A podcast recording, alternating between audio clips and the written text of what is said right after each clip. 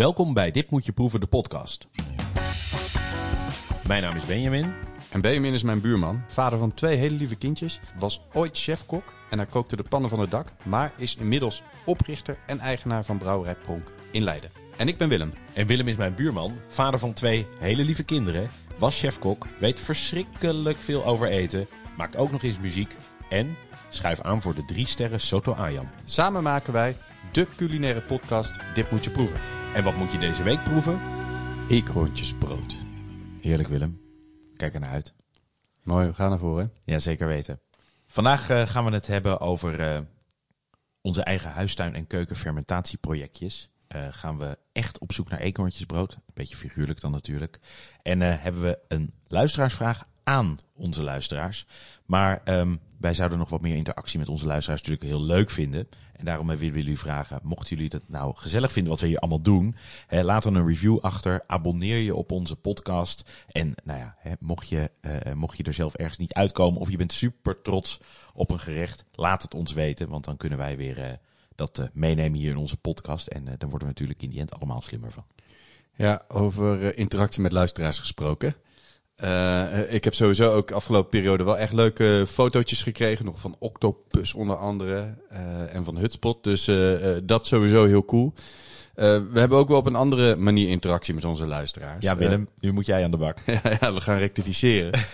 We hebben kritische luisteraars, dat is bijzonder goed. En wees ook vooral super kritisch en hou ons scherp. Ja. En ja, de eerste is een beetje ingewikkeld. Die moet ik ook echt even voorlezen. Wij kregen namelijk een reactie op onze continue dialoog over de Maillard-reactie van Suzy Pijnenburg. En zij begon met: de Maillard-reactie is absoluut niet hetzelfde als karamellisatie. Haha. Ja, nou. En het allermooiste is, Willem, wat ik er niet heb ingeknipt, is dat ze ook nog schreef: ja, Willem was zo overtuigd, ik moest even hier wat over zeggen. Oh, dat had je mij nog niet eens laten weten, ja. En zij zegt: het zijn reducing sugars die met aminozuren reageren. Karamellisatie is suiker met suiker. Het zijn dus suikers en eiwitten eigenlijk, hè? Die met elkaar reageren. En het zijn dus echt twee verschillende chemische reacties. En ze kunnen wel allebei tegelijk voorkomen in hetzelfde bakproces. En daarachteraan, en daar ben ik zelf heel enthousiast over, als voormalig Maillard-reactie Bachelor of Science thesis-schrijver wilde ik die nog wel even aantippen. Dus ja, hij heeft hier een bachelor-thesis over geschreven, wat heel cool is. We hebben iemand die op Maillard zit, die toch ons even de oren wast hier. Ja, en zij schrijft zelf al, mocht je meer willen weten: Vincenzo Fogliani, mijn Napolitaanse thesisbegeleider, was een tijd lang, geloof ik, voorzitter van de European Association of Maillard Reaction Researchers. Er is dus een European Association van mensen die alleen maar onderzoek doen naar de Maillard-reactie, wat echt super vet is.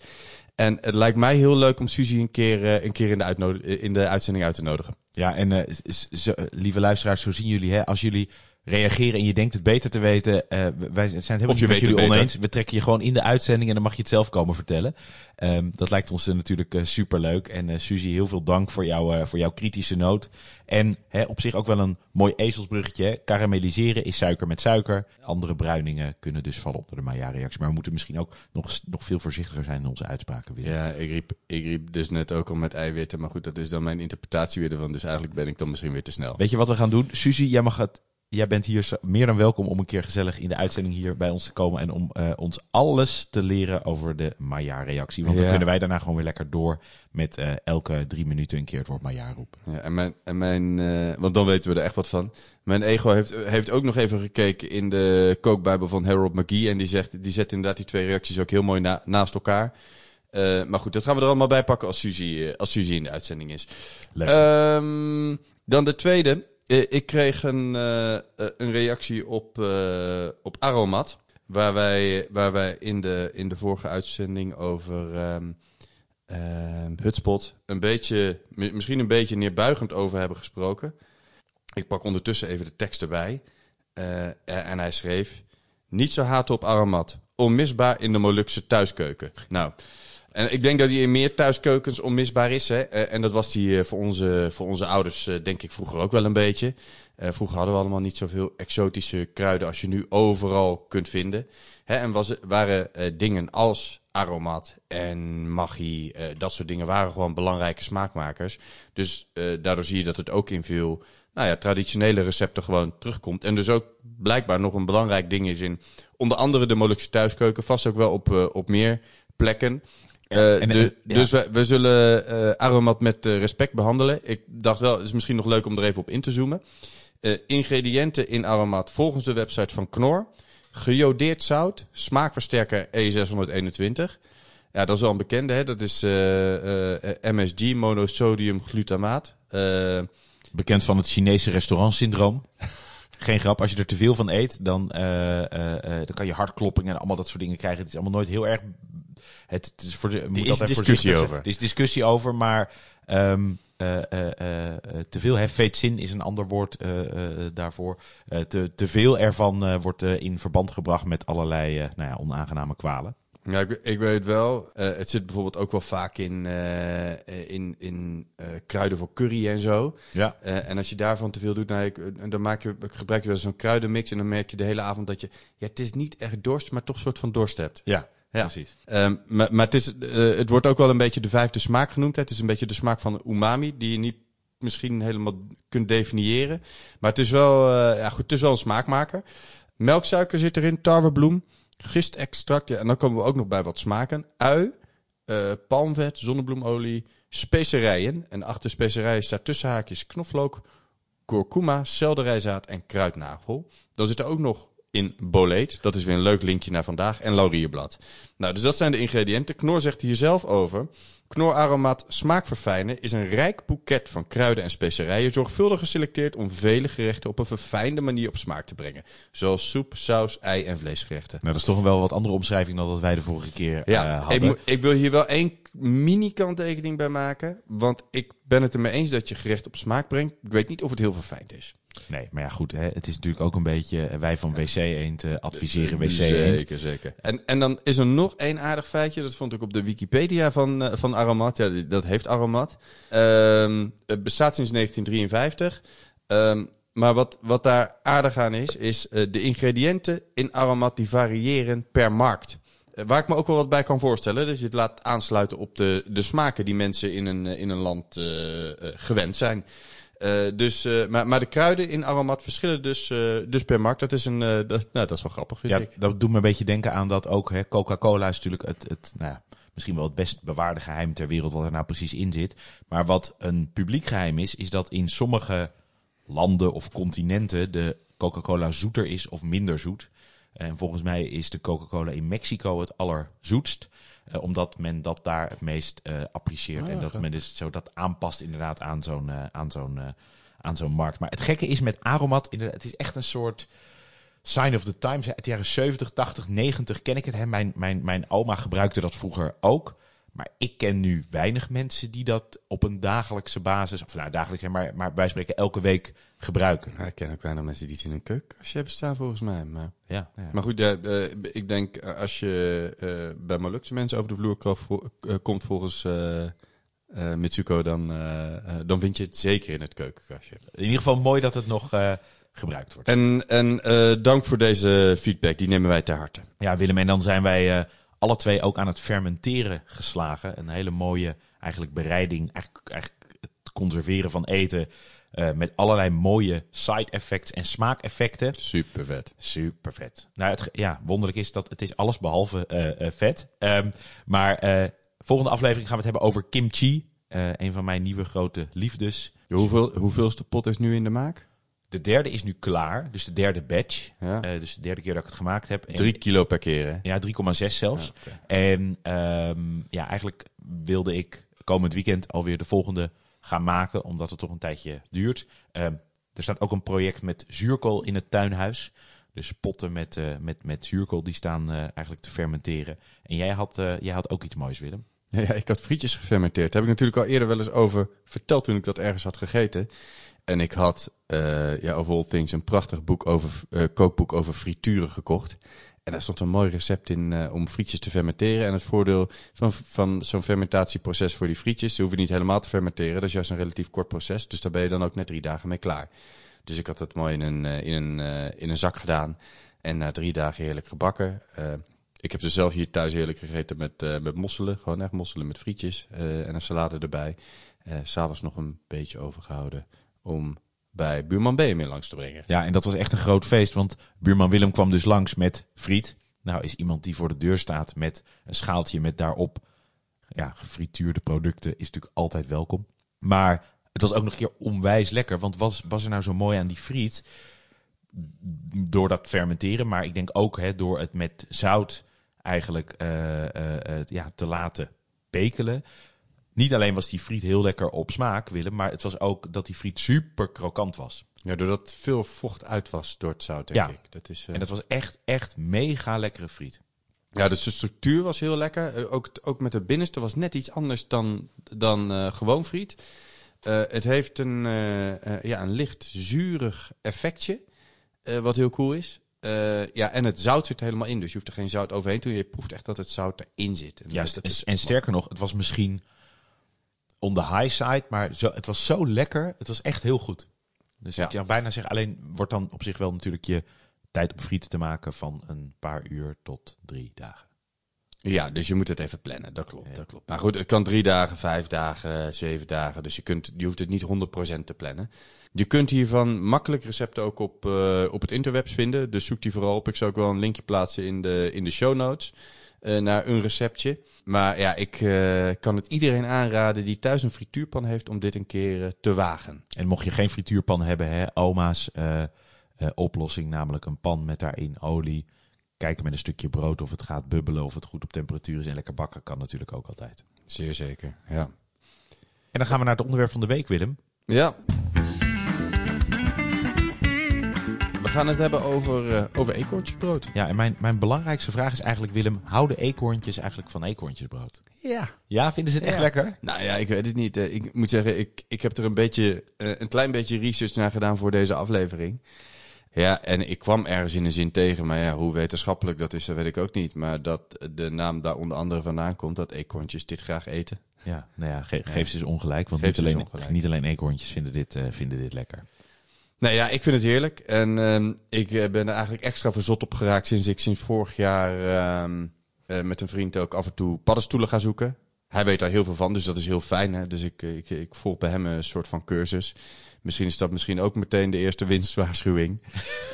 Ga niet zomaar paddenstoelen plukken. Ik kan wel overigens iedereen aanraden om een keer een cursus te doen. Want het is echt heel cool om... Bestaande cursussen paddenstoelen? Ja, zeker hoor. Ja, absoluut. Ik weet uit mijn hoofd zeggen, Casa Foresta heeft ze in ieder geval. Leuk. Als je dat zoekt, vind je wel. En ja, die heeft volgens mij hele goede cursussen in een aantal delen. Of soms ook in een dagdeel. Maar gewoon ook... Kijk, het belangrijkste is dat je leert determineren. En de school, tenminste zoals ik het leer, bij twijfel niet doen. Nou, dat lijkt me ook heel logisch. Maar je moet vooral leren aan de hand van een boekje te kijken welk paddenstoel je voor je hebt. Ja, en vooral dus welke je moet vermijden. Want zoals een wijs iemand ooit een keer zei, alle paddenstoelen zijn eetbaar, maar sommige slechts 1 keer. Ja. En we hebben in Nederland natuurlijk volgens mij, ik weet niet, ik denk dat er zijn er vast nog wel meer waar je ook echt dood aan kan gaan. Maar volgens mij is de groene knolammeliet is de beruchtste. Als je daar 50 gram van eet, dan kun je daaraan overlijden. Het gebeurt in Nederland niet vaak. En enkele keren, in Polen is het bijvoorbeeld heel normaal om paddenstoelen te zoeken. Dus het gebeurt er enkele keer bij Polen dat ze hier omvallen. En ik was toevallig vanmorgen nog zoeken. En wij kwamen een heel veld tegen en er stonden er wel 20 of zo. Dus je moet het maar net weten. Maar, en ze waren ook in sommige gevallen ook zeker wel te verwarren met andere paddenstoelen. Ja, en het gekke is met die groene knolammeniet, dan is doodgaan natuurlijk het allerergste. Maar de andere symptomen zijn ook echt verschrikkelijk. Allerlei permanente schades die je allemaal niet wil. Dus blijf daar echt van af. En ook al heb je 2% twijfel, niet doen, want dat is het. Nee, het is niet alleen die groene knolammeniet, want juist ook andere paddenstoelen zijn heel giftig. Kun je echt nare maagklachten en zo van krijgen. Bijvoorbeeld de vliegenzwam, de paddenstoel met rood met witte stippen. Prachtig, maar giftig. Ja, zeker, zeker. Dus weet wat je doet. Maar ik kan wel iedereen aanraden om ja, om daar eens wat mee te gaan doen. Want het is echt leuk als je dat een beetje kunt. Eekhoorntjesbrood is ook niet zo heel snel te verwarren met een paddenstoel waar je snel aan dood gaat. Of ziek van wordt. En bijvoorbeeld die groene knol amaniet. Ik bedoel, je moet er wel 50 gram van eten, wil je eraan doodgaan. Maar ja, goed. De rest is ook niet fijn. De rest is ook niet fijn, nee. Heb je eigenlijk wel eens een paddenstoel gegeten waarvan je dacht, oei, was dit wel goed? Nee.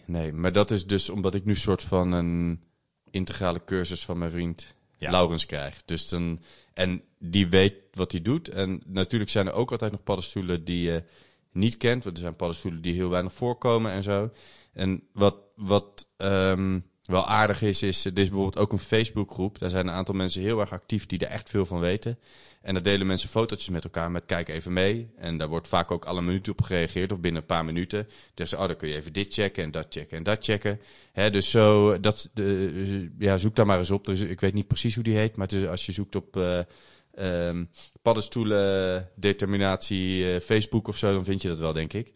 En ik kan het iedereen aanraden om juist ook bij twijfel dat te doen. Dat hadden we laatst bijvoorbeeld bij een speciaal type heksenboleet. En dat hebben we dan gedeeld. En dan zijn er gewoon experts die echt zeggen, nou, je moet dit checken, dat checken. Ja, en als je vaak op zo'n forum zit, weet je op een gegeven moment ook wie er veel verstand van hebben, hè? En wie je moet geloven. Want de mensen zonder verstand, die vloeien natuurlijk af. Die vloeien af, zeker, ja. Ja. Die voeden we de groene knol. En dan, precies. Nee, maar vooral heel belangrijk, wees heel voorzichtig. Bij twijfel niet doen. En bij voorkeur zorg dat je gewoon een cursus of zo doet. Maar het is echt onwijs leuk. En zeker zo vol in de herfst. We zitten nu een beetje mid en we gaan richting de tweede helft. Ja, zolang er geen vorst is geweest kun je paddenstoelen vinden. En meestal is het dan een week of 3 nadat het heeft geregend. Schieten ze letterlijk als paddenstoelen uit de grond.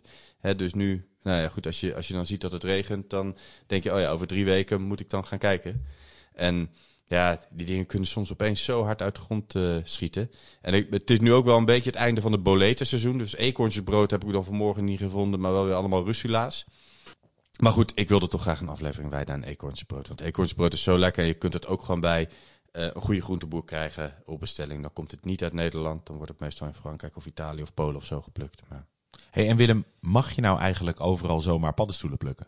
Nee, nou ja, er zijn natuurlijk ook heel veel privéterreinen. En daar moet je toestemming hebben van de eigenaar. Vaak zie je dat er zijn ook wel professionele paddenstoelenplukkers. Casa Foresta heeft er volgens mij ook gewoon een bedrijfje omheen. Die verkoopt onder andere aan sterrenrestaurants en zo wildgeplukte paddenstoelen. En die sluiten gewoon, maken gewoon afspraken met mensen die een groot terrein hebben waar goede paddenstoelen groeien. En dan heb je nog de openbare Staatsbosbeheer terreinen. Als je op de site van Staatsbosbeheer kijkt, dan zie je dat het wordt gedoogd voor eigen gebruik. Dat betekent dat je als richtlijn 20 kilo Cantharel. Nee, als richtlijn een bakje champignons. Ja, precies. Dat mag je een beetje voor jezelf plukken. Dat wordt gedoogd. Dus volgens mij mag het officieel niet eens in Nederland op die openbare terreinen. Ja, wat je op je eigen terrein doet, moet je natuurlijk zelf weten. Dus dat. En eekhoorntjesbrood. De naam, voor veel mensen dat wel zeggen, oh ja, that rings a bell. Maar voor mensen die graag koken, die kennen het misschien beter onder de naam porcini, de Italiaanse naam. Of de Franse naam chap. En wat sommige mensen nog wel vergeten, paddenstoelen. In brede zin, hè, niet alleen eekhoorntjesbrood. Dat is een schimmel. Het wordt vaak geschaard onder de groente, maar het is geen groente. Het is een schimmel. En eigenlijk dus, omdat het heel eiwitrijk is, nog wel vaker als een vervanger voor vlees of vis dan een vervanger van groenten. Zeer zeker, ja. En over het algemeen hebben paddenstoelen gewoon een hele mooie, volle smaak. En ja, zeker eekhoorntjesbrood, het wordt toch ook wel als misschien wel de culinaire paddenstoel gezien. Een beetje samen met de morille, die wel een verfijndere smaak heeft. Cantharel. Ja, maar eekhoorntjesbrood ligt wel voor op de Cantharel volgens mij, ja, in de opinie. Ja, jawel. Ja. Dus het is, hij komt een beetje na de truffel in mijn optiek. Dat is, maar ja, ik vind het echt fantastisch. Hij komt uit de familie Boleten. Dat is een verzamelnaam voor paddenstoelen met buisjes. Dus ja, soms hebben paddenstoelen, dat zie je aan de onderkant van die lamelletjes zitten. Het zijn van die plaatjes naast elkaar. En deze heeft, als je onder de hoed kijkt... Ja, het lijkt een soort van dicht, maar het zijn eigenlijk allemaal kleine buisjes die rechtop staan. En ja, de verzamelnaam voor die paddenstoelen, dat is de boleet. En eekhoorntjesbrood vind je in Europa en in Nederland echt wel best wel wijd verspreid. Maar vooral bij oude beuken en eiken. Dus echt een beetje grote oude bomen. Hè, daar heeft met paddenstoelen is een schimmel wat in de grond en dat verspreidt dan onder de grond. En ja, als ze oude bomen zijn, dan zitten daar gewoon heel vaak nog juist die schimmels. Dit heeft gewoon lang nodig om te groeien. Want eigenlijk, echte werk van de paddenstoel doet hij onder de grond, toch? Het echte werk doet hij onder de grond, dat heet het mycelium. Ja. En ja, dat is gewoon een heel spoor van schimmel, wat soms best wel ver, maar dat is wel met elkaar verbonden. Een enorm netwerk, hè? Ja, echt een enorm netwerk, ja. Ja, en goed, er zijn ook wel geruchten dat bomen via dat netwerk met elkaar praten en zo. Dus, ja, over droogte en dat soort dingen. Ja. Het is veel wat we nog niet weten. Veel wat we nog niet weten, maar wat we wel weten... Nou ja, goed, we weten dus wel waar we bepaalde paddenstoelen kunnen vinden. Sowieso geldt dus in brede zin oude bossen. Hè. Jonge bossen vind je het gewoon veel minder. In oude bossen, bij oude bomen vind je gewoon heel veel.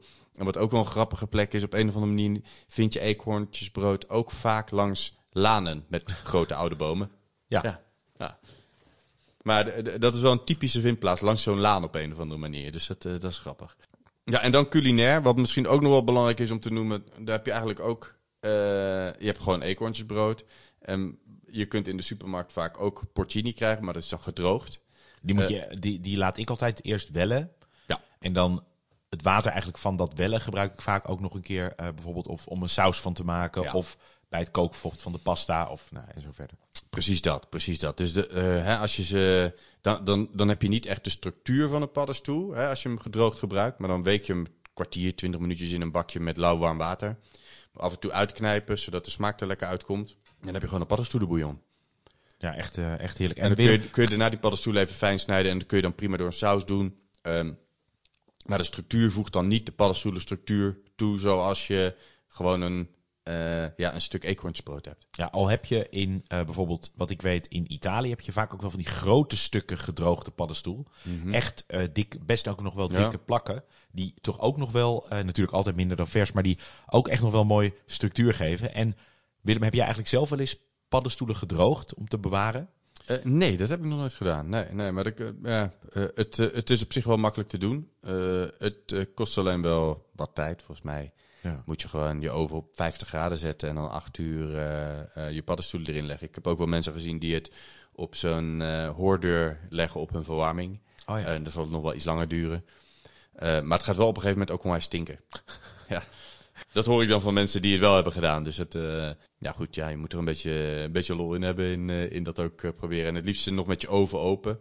Ja, zodat het vocht eruit kan. Ja. Ja, en die paddenstoelen zijn gewoon voor 90-95% vocht. Ja. Dus dat is ook een beetje een mythe, hè, dat je paddenstoelen niet mag afspoelen onder de kraan of zo. Dat kun je gewoon doen. Maakt niet uit, je moet er gewoon zorgen dat ze droog zijn. Ja, al is volgens mij de essentie van dat afspoelen... Hè, dat je eigenlijk, als je bijvoorbeeld gaat bakken, wil je zo min mogelijk vocht. Want het gaat natuurlijk pas bakken als het vocht zoveel mogelijk verdampt is. En dat maakt het vaak... Nou, het is iets moeilijker dan bijvoorbeeld een komkommer of courgette om aan de buitenkant droog te maken. Ja. He, dus daar zit het vooral in, denk ik. Maar je kunt het gerust afspoelen. En zeker als je wild hebt geplukt, moet je ze altijd afspoelen. Want je weet nooit of er een hond overheen heeft geplast. Of een kat, of een vogel, of een eekhoorn. Ja, en dan eekhoorntjesbrood aan zich. Nou, het is, veel paddenstoelen kun je helemaal niet rauw eten. Maar eekhoorntjesbrood wel. Dus dat is heerlijk. Ja, moet je hem heel dun snijden en dan is het perfect op een salade of gewoon met een klein beetje olie en zout. Maar goed, daar wou ik culinair niet per se nu het meest op inzoomen. Wat ik wel leuk vind om te doen, is in ieder geval even kijken waarmee kun je eekhoorntjesbrood nou allemaal combineren. Hè? Zowel qua groente als vlees als vis. Met een paar ideeën / suggesties voor topgerechten met eekhoorntjesbrood. Wat is jouw relatie met eekhoorntjesbrood? Nou, ik moet bij eekhoorntjesbrood eigenlijk altijd vooral denken aan Italië, porcini. Mm-hmm. Heerlijk. Ik ken het nog veel uit de Franse keuken. Hè? De ceps, die bij allerlei, toch wel traditioneel bij allerlei mooie stukken vlees. Ik heb ze eerlijk gezegd nog nooit rauw gegeten. Ik heb ze ook nog nooit wild geplukt. En het is, ja, voor mij... Maar dat vind ik eigenlijk met alle paddenstoelen... en even los eigenlijk van de champignons en de shiitake... en de kastanje champignons en de oesterzwammen... Hè, die je eigenlijk, nou ja... A, jaar rond kan krijgen. B, gewoon wat meer eet. Hè? Maar dat is eigenlijk een beetje dezelfde vergelijking als met... nou, bij wijze van spreken, gevogelte en rundvlees en vis... is ongeveer year round. En dan opeens in die herfst, in die hele mooie herfst... hebben we wild en allemaal wilde vogels en de hazen en allemaal dat soort dingen. En dat vind ik eigenlijk hetzelfde bij de paddenstoelen. Je hebt jaar rond heb je eigenlijk een soort assortiment... wat eigenlijk altijd beschikbaar is. Heel lekker. Eekhoorntjesbrood kun je ook een heel groot deel van het jaar krijgen, hè? Ja, maar voor mijn gevoel... horen al die paddenstoelen, hè, de morilles, nou ja, de cantarellen. Voor mij horen die paddenstoelen eigenlijk vooral in de herfst. Maar morilles is voorjaar. Ja, maar gewoon het concept paddenstoel vind ik echt iets herfstigs, iets wildachtig. Het wordt donkerder buiten, dat. Ja. Maar over het rauwe eten gesproken, laten we daar even mee beginnen.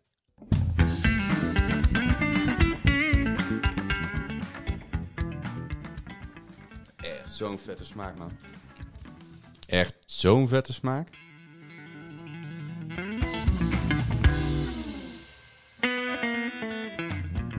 Ja, dit is dan rauw en dan proef je... Dan, het is echt heel mild. Als je hem bakt, dan wordt hij eigenlijk voller. Mm-hmm. En als je hem droogt, wordt hij echt intens. Die smaak. Ja, en eigenlijk is het gekke. Er zit eigenlijk al zoveel smaak aan, terwijl er zoveel vocht in zit. Ja, bizar, hè? Dat als je dus ofwel door bakken of door drogen eigenlijk dat vocht weghaalt. Want dat is in die end vooral wat je doet. En een beetje Maillard toevoegt. Precies. Suzy, we hebben het hier over Maillard. Heerlijk. Echt heerlijk. Verder durf ik niet over Maillard even niks meer te zeggen. Nee, laten we gewoon maar even onze plek kennen en nog even verder kletsen. We gaan zo meteen ook even wat bakken. Heel simpel met droog bakken. Heel lekker met een klein beetje olijfolie aan het einde erop met wat zout. That's it. Zo simpel mogelijk. En doe jij olie of doe je boter? Nou, omdat ik het nu aan het einde pas eroverheen doe, als ik het serveer, doe ik olie. Okay. Maar bakken kan ook heel goed in boter. Ja, ik vind zelf altijd dat romige van die boter ook heel lekker. Maar het ligt natuurlijk ook helemaal maar aan waar je die paddenstoel in doet. Als je die in een roomsaus doet, dan past boter daar beter bij. Het droog is olie ook heel mooi. En Willem, doe jij dan knoflook erbij? Vaak? Of niet? Ja, bij eekhoorntjesbrood eet ik wel vaak knoflook. Knoflook is wel echt een ultieme combinatie. Ja. Ik was nu niet van plan dat zo te gaan doen. Maar ja, knoflook is wel echt een fantastische combinatie. Überhaupt met paddenstoelen. Hè. Met bijna elke paddenstoel is het heel goed. Maar met eekhoorntjesbrood is het echt top. Ja, het is, weet je, het zijn... je kunt ook een heel simpel peterselie eroverheen doen. Weet je, is ook, dat geeft op een of andere manier, zeker als je hem hebt gebakken, net een frisse touch. Ja, ook heerlijk. Ja, dus dan beginnen we meteen bij de combinaties. Ja, heerlijk. Wat zou jij er verder bij eten? Ja, het is wel mooi de vraag hoe je hem stelt. Hè, wat zou jij bij eekhoorntjesbrood eten? Terwijl vaak je denkt, hey, we doen eekhoorntjesbrood ergens anders... bij. Nou, zo denk ik niet. Nee, het is... kijk, dat rauw, hè, ik eet dat nu voor het eerst heel mooi. Ik denk als je dat heel dun snijdt en je maakt bijvoorbeeld een hele mooie salade met olijfolie, peterselie, citroen, zout. Ik denk dat prachtig is. Misschien wel een olijfje erbij? Ja, dan maak je het ook heel fris. Maar goed, hè, alle misschien wel geëikte combinaties hè, met, nou ja, met fantastisch mooie stukken vlees. Maar ook in een mooie pasta saus. De Italiaanse wijze. Maar ook, ik zag hem in de notes staan. Maar ook inderdaad tarbot, griet, mooie stukken vis. Het is mooie, echt, stevige, volle smaak vis. Heilbot, pracht. Echt heel mooi. Ja. Qua groente was ik... ik weet, je kunt erover discussiëren of dat onder groente valt. Maar bij ons valt dat nu onder de groente knoflook en peterselie, zeiden we al. Ja, knolselderij past echt perfect in mijn optiek. Ja. Hij heeft een mooie gladde mousseline van knolselderij of zo erbij maakt... met wat gebakken eekhoorntjesbrood erop. Ja, en dan kun je dan eventueel nog wat vlees of vis bij serveren of een salade. Maar dat hoeft niet eens. Nee. En Willem, bak jij ze ook wel eens, hè, als je ze droog bakt, ook in grote stukken? Dus bij wijze van spreken, je halveert ze en bakt ze of snij ze altijd kleiner? Ik snij ze wel kleiner, maar niet zo klein als voor het rauw snijden. Dus nee, dat begrijp ik. Ik denk dat ik plakjes van iets minder dan een halve centimeter, ik denk 0,4, 0,3 millimeter snij of zo. Ja, misschien wel 0,5 soms. Ja, een beetje ergens in die richting, ja. Maar het is wel... Kijk, de bite is ook heel fijn. Dus het is fijn als je er wat van overhoudt en het slinkt nog een stuk. Dus ja, niet te klein snijden voor het bakken, want dan worden het een beetje flinters. Ja. Dan is er eentje die in mijn optiek ook heel goed past, groene asperges. Dat is, ja, asperges en paddenstoelen gaat natuurlijk ook wel. Maar ja, en groene asperges kun je in het najaar dan nog wel krijgen. Ja. Witte natuurlijk niet. Maar met groene asperges gaat het fantastisch. Met witte kan het trouwens ook. En in het voorjaar kun je ook wel eekhoorntjesbrood vinden. Dus dat, en ook wel krijgen. Ja. En ik zat ook nog een beetje te zoeken. Is er dan ook nog een frisse touch die je erbij kan doen? Nou, wat jij al zei, citroenen is een leuke, denk ik. En een lenteuitje is op een of andere manier, denk ik, ook heel fris of zo erbij. Is denk ik heel lekker. En als je bij wijze van spreken uit deze ingrediënten, als je knoflook, peterselie, groene asperges, lenteuien gebakken, dan kan je natuurlijk bijna een soort lekkere salade van maken. Die natuurlijk ook, en dan bedoel ik warm, dus met gebakken of ook gegrild op de barbecue lijkt me ook echt heel erg lekker. Ja, zeker. Ja, dus, dat is ook leuk om eekhoorntjesbrood te grillen op de barbecue. Ja. Ja. Wel opletten buiten dat er niet dan een eekhoorn met je eekhoorntjesbrood vandoor gaat. Ja. En de laatste die ik, waarvan ik, die mij gisteren op het allerlaatste moment nog te binnen schoot, is witlof. Volgens mij, ja. Ik heel aards ook. Heel aards, ja. En ja, ik zou bijna klassiek gewoon met een plakje kaas erover of zo. Ja, het is heerlijk. Is deze uit de categorie Aromat? Witlof met ham en kaas? Nee, ik zei alleen kaas. Hè? Ja, oké. Ja. Ja, dat klopt. Ja. Maar die kaas die kwam bij me op, doordat dat wel ook die romige structuur geeft, die er wel echt onwijs lekker bij is. Wat bijvoorbeeld die boter ook doet. Ik denk dat het stiekem natuurlijk ordinair lekker is.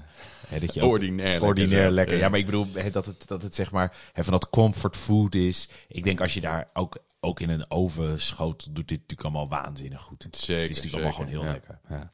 Eigenlijk, misschien moeten we hem omdraaien. Zou er nou iets niet passen bij eekhoorntjesbrood? Nee, maar serieus. Goede vraag. Ja. Sowieso zijn paddenstoelen natuurlijk eigenlijk heel veelzijdig. Ja. Kijk, ik zou misschien met krab bijvoorbeeld en eekhoorntjesbrood, maar tegelijkertijd waarom ook niet? Ja, ik ben even hard aan het nadenken. Ik zou misschien niet een haringtje of zo erbij heten. Nee, oké. Nee. Maar goed, dit is al een bewerkt product. Precies. Dus dat... als je gewoon een hele rauwe haring hebt die nog niet is ingemaakt. Ah, geen idee. Ja, ik weet het niet. Een soort haring sashimi en dan met eekhoorntjesbrood. Ja. Nou, heel benieuwd. En ik had ook nog wat suggesties voor vlees. Wild. Hè, dat noemde jij al. Dat is natuurlijk met paddenstoelen klassiek en fantastisch. Ja. Maar ik heb het een tijdje geleden eekhoorntjesbrood ook een keer met zwezerik gegeten. Hè, zwezerik gewoon licht paneren. Ja, kalfswezerik. Echt fantastisch. Het is echt het einde. Het is ordinair lekker. Echt verschrikkelijk lekker. Ja, om even in jouw bewoordingen te blijven. Zwezerik is een orgaan, hè. Als kalveren groot worden, dan verdwijnt dat ook. Dus daarom kun je dat niet van een grote koe krijgen. Het is heel bijzonder. Het orgaan verschrompelt als het beest ouder wordt. En volgens mij hebben alle zoogdieren een zwezerik die langzaamaan verschrompelt als je ouder wordt. Het is helemaal niet zo'n fijne gedachte, maar zo is het wel. Nou, het geeft hormonen af die, schat ik dan in, heel belangrijk zijn voor groei, et cetera. Ja. Maar zwezerik, even licht gepaneerd en opgebakken. Echt fantastisch bij eekhoorntjesbrood en bij paddenstoelen in brede zin. Ja, een paté is natuurlijk heel mooi om erbij te eten. Ik denk ook juist bij bijvoorbeeld die rauwe die we nu nog voor ons hebben staan. We gaan zo meteen overigens ook nog bakken, hoor, zei ik al. Lekker. Qua vis, de Tarbot Helbot hoek is volgens mij echt fantastisch. Ja. En de laatste die waar je hem ook echt klassiek mee gecombineerd ziet worden, is kokkies. Ja. Lekker zo in het schelpje terug en dan lekker die eekhoorntjesbrood. Ja, als je kokkies haalt, eigenlijk altijd in het schelpje halen. Ja. Maar, want die in dat potje, daar zit een soort bleekmiddel bij of zo. Ja. Sinds ik dat heb gehoord, durf ik dat bijna niet meer. En dan, na deze combinaties, een klein paletje aan suggesties voor gerechtjes. Ja, de eerste is, en dat kun je denk ik zowel rauw doen als gebakken, is dat je de eekhoorntjesbrood, dat je het mengt met een klein beetje cremolata. Dus dat is peterselie, knoflook, ja, dat zijn al de goede combinaties. En citroenrasp. Citroenrasp, ja. Ja, dat mix je gewoon en dat is sowieso een fantastische topping voor pasta's of wat dan ook. Als je daar gewoon, als je dat maakt, dan kun je dat de rest van de week nog over bijna al je gerechten ook eten. Dus gewoon je eekhoorntjesbrood bakken. Op het laatste rauw die cremolata erdoor mengen. En dan gewoon simpel op een bordje serveren. Heb je echt een fantastisch gerecht. Ja. Voorgerechtje, echt top. Toch? Ja, nee. En dat kan dus ook met de rauwe als je het leuk vindt. En dan zou je ook nog kunnen kiezen voor een mix van beide. Dat is misschien ook wel leuk. Ja, ik zou als je hem rauw maakt dan wel iets meer olie pakken. En dat je hem iets meer los roert. En dan zou ik in plaats van de rasp denk ik ook wat klein beetje sap pakken. Dat je eigenlijk een soort vinaigrette maakt. Want misschien wordt het anders wel heel intens. Ja. Maar ja, heerlijk. Ja. De tweede hebben we net eigenlijk ook al de revue laten passeren. Hè? Dat je hem rauw doet en dan in een frisse salade. Daar zou ik ook zeker al wel die zest in terug laten komen. En dan is er eigenlijk nog één combinatie die we niet hebben genoemd. Maar die is wel echt fantastisch. En daar gaan we het zo meteen ook nog wel over hebben. Combinatie met wijn. Witte wijn of rode wijn. Maar als je hem bakt, even afblussen met of witte wijn of rode wijn. Kan allebei fantastisch. Of, en dat is misschien wel nog lekkerder, een scheutje cognac. Cognac, brandy, whisky, allemaal dat soort heerlijke. Dus. Ja, maar dan schiet de smaak door het plafond in mijn optiek. Dus misschien moeten we dat, want ik ga zo meteen voor je bakken. Misschien moeten we dat gewoon doen, even afblussen met cognac. Nou, heerlijk. Ik bedoel, ja? Dit klinkt als een goede werkdag, toch? Mooi. De vierde, en dat is wel echt een klassieke. En daar moet ik eigenlijk ook nog een vijfde aan toevoegen. Maar een spaghetti met paddenstoelen, roomsaus. En porcini. Die heb ik van de week ook gemaakt. Hè? En ik mix hem dan een beetje met wat gewone paddenstoelen of een mix paddenstoel. Die bak ik als eerste aan. Kun je of zonder vlees doen of bijvoorbeeld met een beetje spekjes of pancetta of iets in die richting. Eekhoorntjesbrood hou ik dan wel echt apart. Dat bak ik of in een gewone pan, in wat boter of olie. Of in een grillpan. Hè. Dan krijg je ook van die mooie streepjes erop. En extra Maillard. En dan parallel de pasta koken. En op een gegeven moment bij de gewone paddenstoeltjes, bij de saus, kun je eventueel wat gedroogd eekhoorntjesbrood doen. Dat kun je vaak ook in de poedervorm krijgen. Dan is het helemaal makkelijk om een bouillon van te maken. Dan kun je gewoon een beetje duur doen. Laat je even meekoken. En dan heb je een paddenstoelenbouillon. Maar dan nu op basis van room. Dan heb je een roomsaus die laat je, ik denk de helft inkoken of zo. Dan krijg je een best wel dikke saus. Nou, dan gooi je je spaghetti doorheen. Ik zou deze echt met spaghetti doen. Dus, blijft mooi hangen. Zo'n roomsaus in die spaghetti, dat is echt top. En die serveer je met het losgebakken eekhoorntjesbrood erbovenop. Ik zou er niet eens kaas overheen doen. Want de smaken zijn al mega intens. Dus als je daar nog pecorino of parmigiano overheen doet, dan wordt het wel heel, heel heftig en heel zout ook vooral. Wat ik denk wel mooi is, wat ik vaak doe, is als je er geen kaas overheen doet, is bijvoorbeeld 1 of 2 eetlepels vers geraspte parmezaan door die saus heen. Ja. Dan wordt die saus ook iets dikker. Dan blijft die nog wat meer hangen.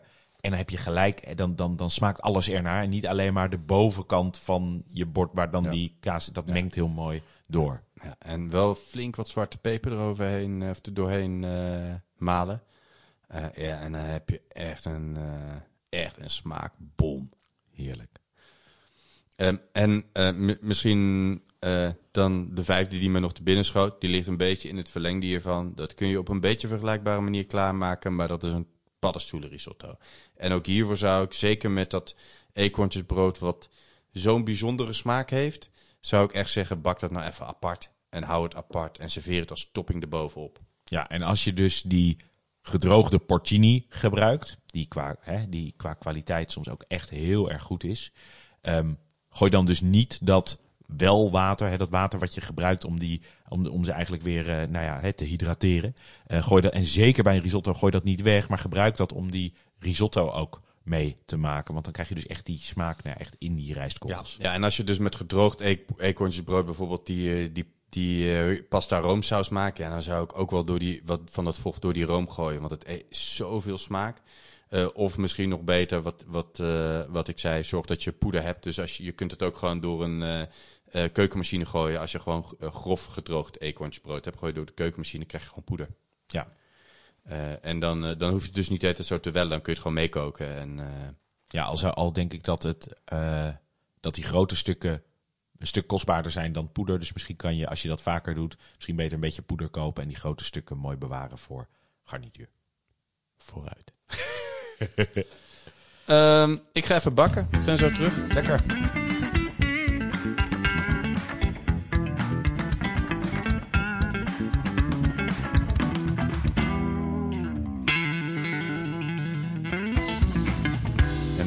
We hadden twee varianten. De eerste was in plakken gesneden van een millimeter of 4, 5. Zonder olie of boter gebakken. Uit de pan op het bord. En dan geserveerd met een klein beetje olijfolie erover en alleen zout. Die is echt... dan proef je echt de smaak van eekhoorntjesbrood in voornaad. Echt heerlijk. Intens, maar ook elegant. Zeer zeker. Echt prachtig. Ja. Het is echt jammer, Willem. Het enige wat ik op aan te merken heb, is dat het misschien een beetje weinig was. Ja, misschien de volgende keer meer. Ik zal volgende keer wat meer kopen. Ja. Ja, we hadden nog een tweede variant. Die heb ik uiteindelijk niet met cognac afgeblust. Maar met de rode wijn, die we er ook zo meteen bij drinken. Ja, ook heel lekker. Dan de do's en de don'ts. Dit is dus eigenlijk de meest simpele manier van bereiden. En je proeft echt zo intens die smaak. En als je dan dat eekhoorntjesbrood eet, dan denk je toch... dat moet ik echt zoveel vaker eten. Dus ik zou het iedereen aanraden. Go for it. Ja. Die is ook meteen bij de do's. Jij wilde naar de do's en don'ts, hè? Kom ze maar aan. Hier. Ja. Willem, we gaan naar de do's en don'ts. Yes. De do's. Leer ze zoeken. Het is onwijs leuk om paddenstoelen te leren zoeken. Het is echt leuk om naar buiten te gaan, om buiten te zijn, om in het bos te zijn. Casa Foresta, zei je toch? Ja, volgens mij heet die Casa Foresta. Ja. Ik zal nog even een linkje plaatsen in ieder geval in de show notes. Ja, ik denk dat ik mezelf een workshop of cursus paddenstoelen plukken cadeau ga geven. Want ik ben stiekem een beetje jaloers op jouw skills, Willem. Ik doe het dus ook altijd nog onder de vleugel... van iemand anders. Ja, maar, ik heb jou stiekem natuurlijk even 3 maanden laten gaan en kijken of je nog steeds elke ochtend opstaat. Ik leef nog. Je leeft nog. En ik heb je laatst ook een keer eekhoorntjesbrood gebracht. Ja, nee, langzaamaan groei ik erin. Daarom. De eerste dus leer ze zoeken. En ik heb er nu eigenlijk 4, want er schiet me eentje te binnen. Ja, tweede, als je nou niet weet hoe je dat moet doen, of je gaat toch niet een cursus doen of zo... het is echt tof om te kijken of je een keer vers eekhoorntjesbrood kunt krijgen. Als je een pasje van een groothandel hebt, bij een groothandel kun je het vaak wel krijgen. En anders, vraag daar je groenteboer, als hij het niet heeft, dan kan die het ongetwijfeld voor je bestellen. Dus dat is 2. De derde is eigenlijk wat we net hebben gedaan. Kort bakken, zonder olie of wat dan ook. Gewoon in een pan. Dat hij wel mooi bruin kleurt. Op een bordje, olijfolie erover, zout erover. That's it. En de vierde, eet het ook eens rauw. Dat is heel leuk. Ja, nee, dat vond ik echt een eye-opener, dat rauwe eekhoorntjesbrood. Het is heel mild, heel verfijnd. Maar je proeft wel al de potentie smaken. Het voelt een beetje als iemand die dan nog een beetje verstoppertje aan het spelen is of zo. Daar zit hij, ja. En dan de don'ts, Willem. Nou, je had al gezegd, plukken zonder verstand is echt onverstandig. Doe dat niet. Doe het echt als je echt zeker bent. Als je goed gedetermineerd hebt welke giftig zijn, welke niet. En bekwaam je daarin. En ook als je het hebt geleerd en je twijfelt, doe het niet. Gebruik dan gewoon zo'n forum of zo om hem op te posten en neem hem dan maar mee. En wacht totdat je een antwoord hebt. Ja. En wat moet je eigenlijk doen met de giftige paddenstoel? Moet je die gewoon weggooien als je hem toch hebt geplukt? Ja. Ja, hè? Ja. Okay. Ja. Nou, je kunt ze altijd ook nog wel strooien bij een mooie oude boom of zo. Dan wil het nog wel gebeuren dat de schimmels daar ook in de grond gaan nestelen. Dus dat kun je nog doen. Ja, maar dan moet je opletten. Straks staat je hele tuin vol met giftige paddenstoelen. Ja, maar ze zijn ook mooi. Dus ja, okay. Het is, nee, dat bedoel, is ook die giftige paddenstoelen. Ik vind dat wel bijzonder. Ja, zo'n paddenstoel ook met witte stippen in voor ornaat. Er stonden er vanmorgen ook een paar echt joekels. Echt zo mooi. Ja, echt dat is zo mooi. Ja, dat is echt dat bestaat. Ja. Ja. Dus. Don't 2 is eigenlijk te weinig ervan eten. Willem, zoals jij al zei, dat je eigenlijk als je dit proeft realiseert, want eigenlijk eten we dit gewoon te weinig. Go for it. Pak ze aan. Ga lekker met dat eekhoorntjesbrood aan de slag, want het is gewoon echt heerlijk. Ja, er waren er maar 2. Maar we hadden wel een extra doe, dus dan zijn we toch in balans met 6. Ja, precies. Anders toch een 6 een beetje onrustig worden in mijn hoofd. En ja, wat drinken we erbij, Willem? We hebben eigenlijk 2 dingen vandaag gekozen. Wacht, dat doen we even opnieuw, want we moeten zorgen dat hier muziekje kan en zo. En dan kunnen we nu zeggen, wat drinken we erbij? Ja, Willem, goede vraag. We drinken wijn en we drinken bier. Een verrassing. Ja, wat een verrassing. Nou, in de volgende aflevering gaan we dat iets anders aanpakken. Maar we beginnen met bier. En het is een enorme klassieker. We hebben namelijk iets van de brouwerij Chimay. Uit Chimay.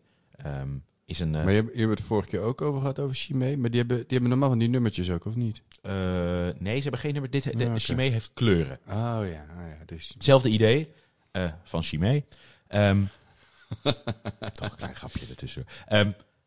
Het is een trappist, een hele beroemde trappist. Ze maken ongeveer 170.000 hectoliter per jaar. En dat is best wel veel bier. Het wordt gebouwd in de Abdij Notre-Dame de Scourmont.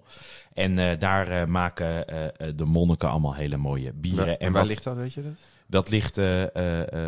Dat ligt in Chimay, in het plaatsje Chimay. Dus dat is in België. Ja. Er staat op bruin en het heeft een rood etiket. Dus je moet goed opletten wat je koopt.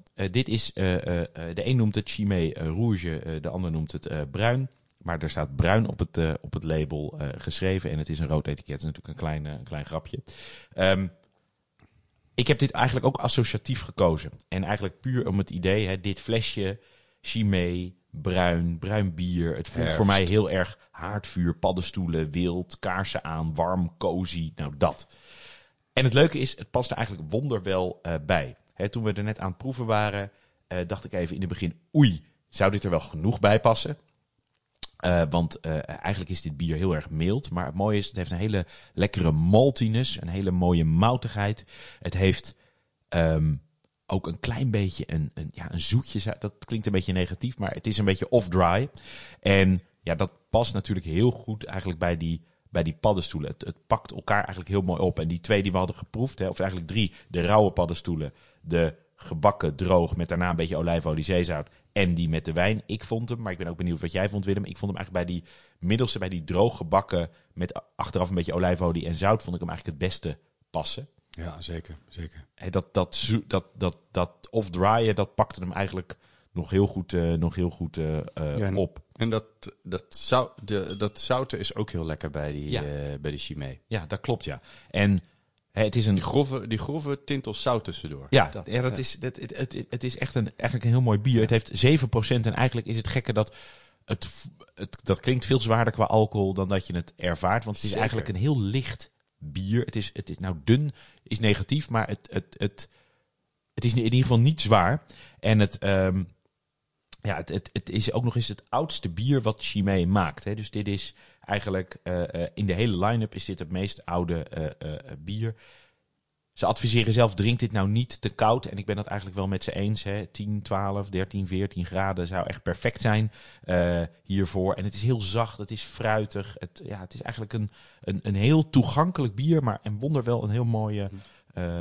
begeleider van die prachtige paddenstoelen. En in het najaar kun je hem dus best toch gewoon in de tuin zetten. Daar komt het op neer. Ja, dat denk ik wel. Ja, zeker.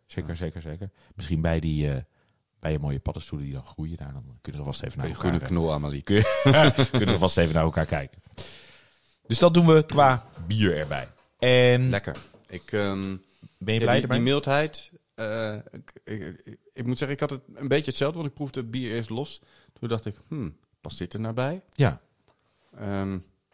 Maar zeker bij die zonder wijn, en dat is op zich ook niet heel gek dat hij bij die wijn iets minder past. Ja.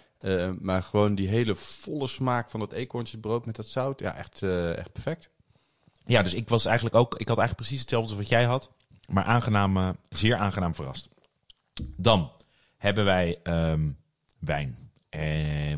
We drinken eigenlijk iets wat ik zelf niet zo heel vaak drink. Het is een wijn uit Beaume de Venise. En dat ligt in het is een Franse wijn uit het departement Vaucluse. Een beetje rechts onderin, bij Provence, Alpes-Côte d'Azur.